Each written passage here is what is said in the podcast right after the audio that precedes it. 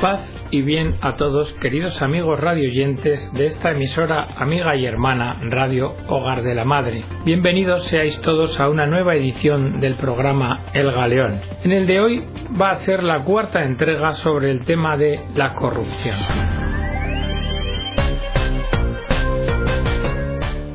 Y sin más preámbulo nos adentramos ya en el tema. Utilizamos para ello una guía resumen del doctor Joaquín Rafael Ledesma, que se puede encontrar en la página web de AICA, que se presentó en un ciclo de cultura y ética social. Un tipo que no es el único de corrupción social es la corrupción política. La corrupción es una práctica y como tal tiene una serie de actores identificables y un acto definible en su centro. Sin este acto corrupto, todo lo demás se desvanece. En un acto de corrupción siempre debe haber primero un decisor, después una contraparte y finalmente un acto, el acto corrupto, es decir, una violación o desvío de la conducta legítima que desemboca en alguna forma de apropiación indebida de ingreso o de beneficio particular. Una nota interesante del ámbito de la corrupción política es que necesita de una contraparte que por lo general pertenece a la sociedad civil. Y aquí es donde estamos algunos de nosotros, porque la corrupción política no es solamente un fenómeno de ellos. La forma más eficaz de la praxis corrupta consiste en generar una adhesión retórica al sistema normativo y a la vez, paralelamente, crear por otra vía oculta o simulada una red de complicidad basada en un acuerdo expreso o tácito, como dice Jean Becquart Leclerc, hay una dimensión simbólica falsa y una dimensión real, operacional o estratégica. Ya Nicolás Maquiavelo en El Príncipe distinguía entre el carril del príncipe o de los gobernantes y el carril del vulgo o de los gobernados, y la moral era diferente según el carril. Hoy, con el desarrollo de la esfera pública burguesa, la dimensión simbólica, el acto de la imagen pública que el corrupto debe componer para perpetrar sus actos tras una pantalla de silencio, se ha sofisticado y ha complicado más la relación con la dimensión estratégica u operativa. Los medios de comunicación de masas, los periódicos, la radio, la televisión, Internet, se han transformado paulatinamente en uno de los dominios clave para estructurar el discurso público en un mundo globalizado. Noticias de actualidad. Encontramos en Libertad Digital en mayo de 2012 la siguiente. Rajoy recalificará el suelo para favorecer a las entidades financieras. En el diario Expansión se dice que el Gobierno planea cambiar la ley del suelo para mejorar las valoraciones de los activos de los bancos, para elevar las valoraciones de los terrenos dedicados a edificar viviendas. Es decir, que para mejorar los balances de los bancos, el Ejecutivo resta cierta toxicidad a sus activos y lo hace por vía de decreto. El sector bancario e inmobiliario arrastra este problema desde el año 2007, cuando el gobierno del señor Zapatero aprobó la nueva ley del suelo que eliminaba la catalogación de urbanizable y establecía dos categorías, suelo urbanizado y suelo rural. De este modo y desde entonces se han aprobado diferentes prórrogas por vía legislativa para que las promotoras pudieran dilatar la urbanización de los solares y para evitar el tremendo agujero que la falta de dichas prórrogas supondría en los balances de las entidades bancarias. La decisión que baraja el Ejecutivo pasa por subir la valoración del suelo urbanizable y trata de evitar que se termine, a través de una norma, generando el referido agujero, acabando con aquellas prórrogas de que hemos hablado. Encontramos otra noticia en la web del confidencial.com, en la sección de Economía y Empresas, y la firman Marcos Lamelas y Eduardo Segovia, también en mayo de 2012. Se titula Con posible financiación del Fondo de Rescate Europeo, de Guindos negocia con Oli Ren cómo sacar adelante el banco malo. Y en extracto dice la noticia así. El ministro de Economía Luis de Guindos negoció con el vicepresidente de la Comisión Europea, Oli Ren, la fórmula concreta para sacar adelante un banco malo se trataría de constituir una o varias entidades a las que se les aportaría como capital previa a su segregación los activos inmobiliarios tóxicos, con la finalidad de sacarlos de los balances de la banca española.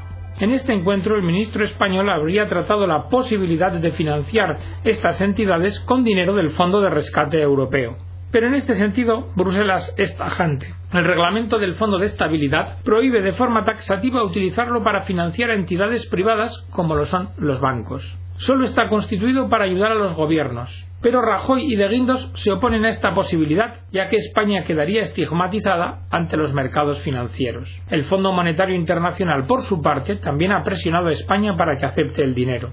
Sin embargo, el Ejecutivo español ha protestado de forma reiterada que no va a utilizar dinero público o dinero de la Unión Europea para financiar el Banco Malo, porque, de acuerdo con la versión oficial, se trata tan solo de facilitar que las entidades financieras expulsen de sus balances los activos tóxicos para poder venderlos más fácilmente. Ahora bien, no debemos olvidar, y esto es lo importante, la opinión generalizada de que sin dinero público o el privado de los inversores si les llegase a convenir, la fórmula propuesta no serviría de nada, ya que serían las propias entidades las que tendrían que asumir las pérdidas de los inmuebles que hubieran extraído del balance.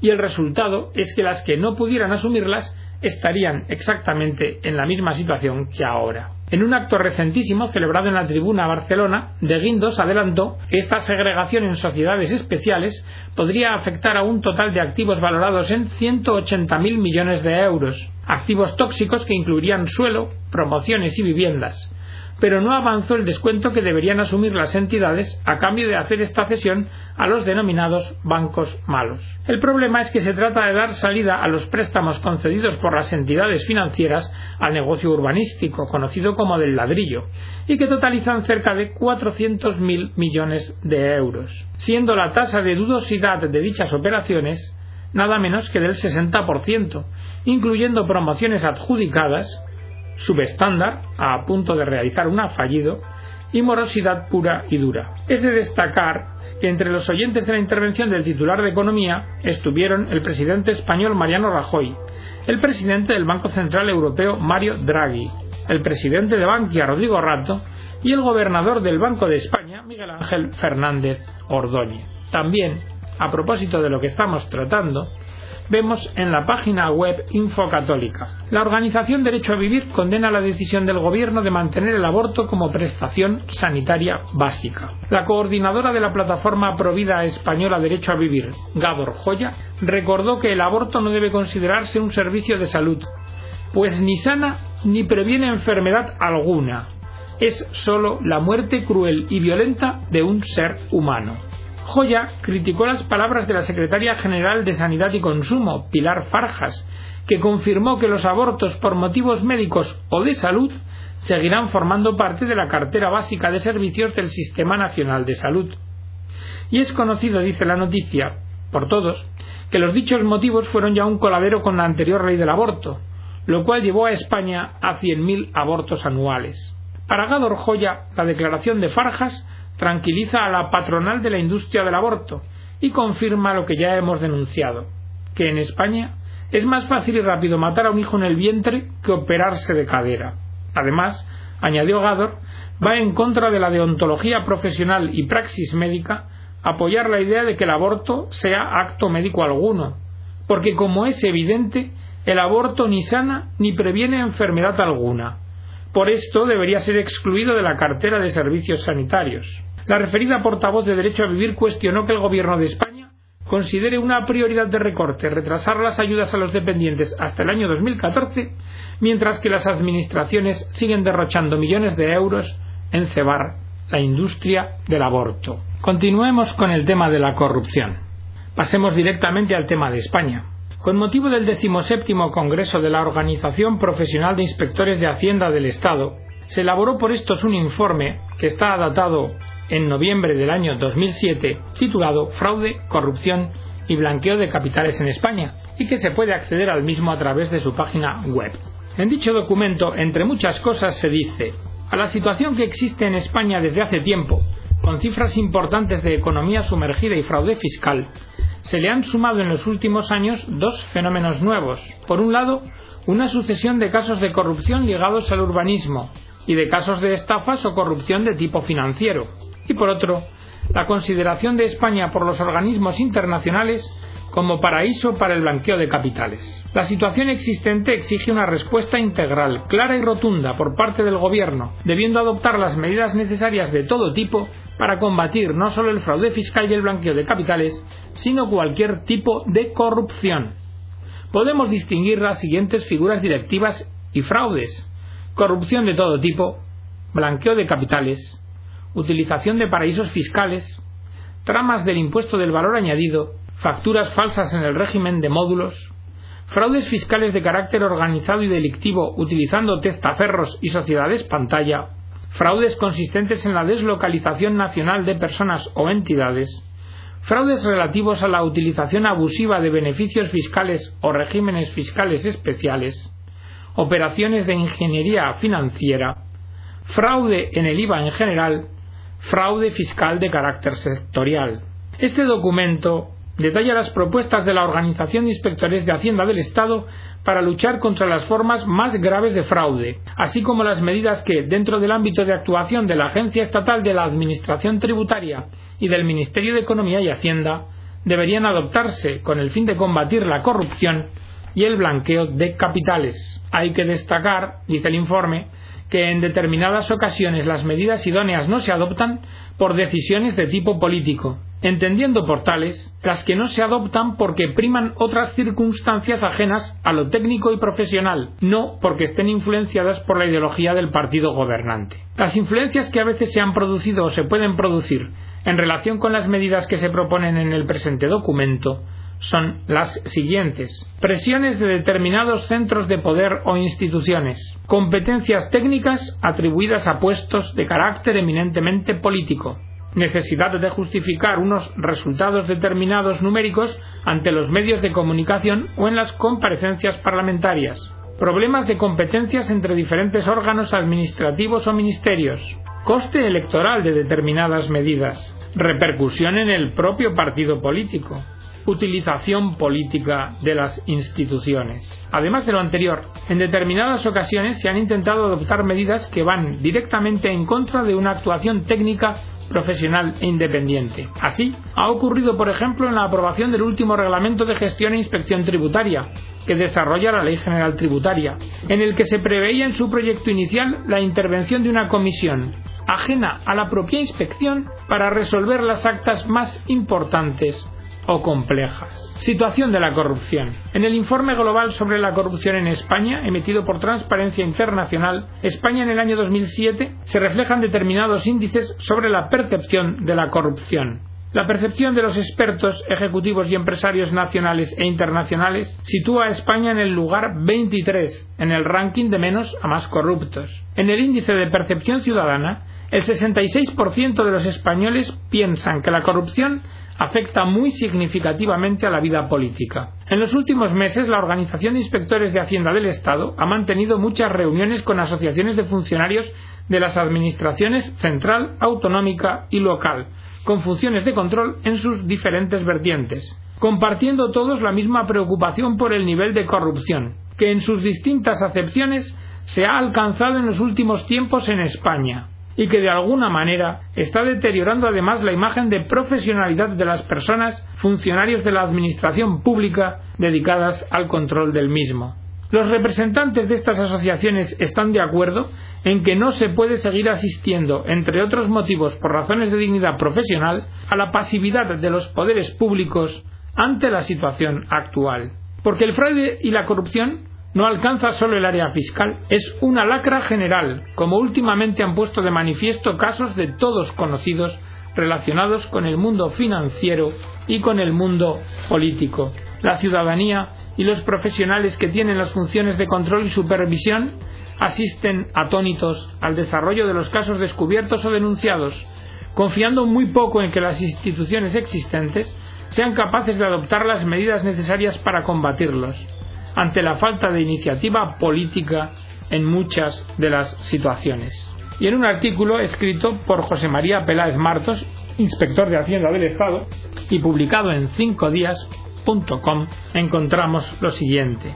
Los más de los mil casos de corrupción que se han descubierto en los últimos años, a los que habría que sumar todos los que no se han descubierto, afectan a la mayoría de los partidos políticos y a todas las administraciones públicas, y ponen de manifiesto que los ciudadanos tienen razón. Para esa clase política de la que tanto desconfían los ciudadanos, Se deberían aprobar medidas legales para que terminen en la cárcel cuanto antes y medidas firmes y contundentes para que cuando estén otra vez en libertad no puedan disfrutar del fruto de sus acciones, habitualmente un dinero que ha pagado el resto de los ciudadanos. A los no corruptos hay que tratarlos como cómplices, por no haber adoptado las medidas necesarias para evitar esta situación tan lamentable. Resulta incomprensible para el ciudadano de a pie que no se ponga remedio a muchas conductas habituales en los casos de corrupción, como trocear los contratos para burlar la ley, como las obras que se multiplican varias veces en los presupuestos, como las ilegalidades urbanísticas, o como los incrementos injustificados de patrimonio que no se detectan, o como la utilización de paraísos fiscales, o como tantos otros. Los profesionales que tenemos funciones de control creemos que nuestro bien más apreciado en el ejercicio de nuestra actividad es la independencia. Por ello, resulta inadmisible que, por ejemplo,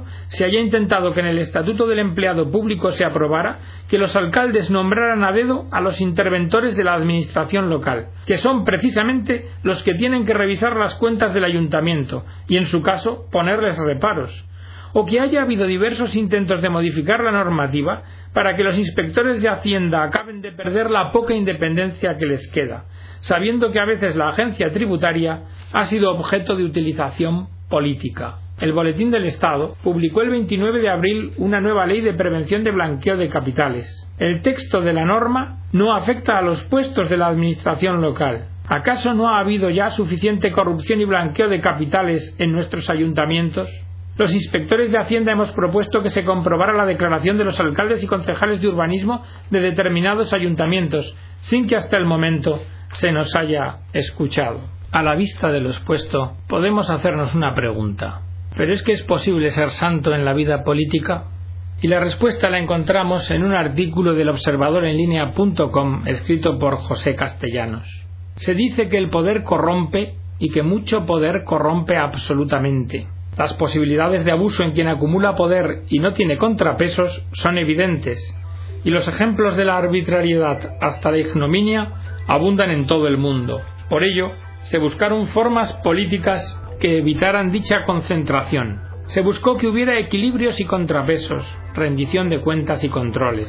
Pero pese a ello, vemos continuos ejemplos de corrupción y de impunidad, y por contra a pocos gobernantes virtuosos capaces de asumir su responsabilidad a una costa de popularidades y de beneficios.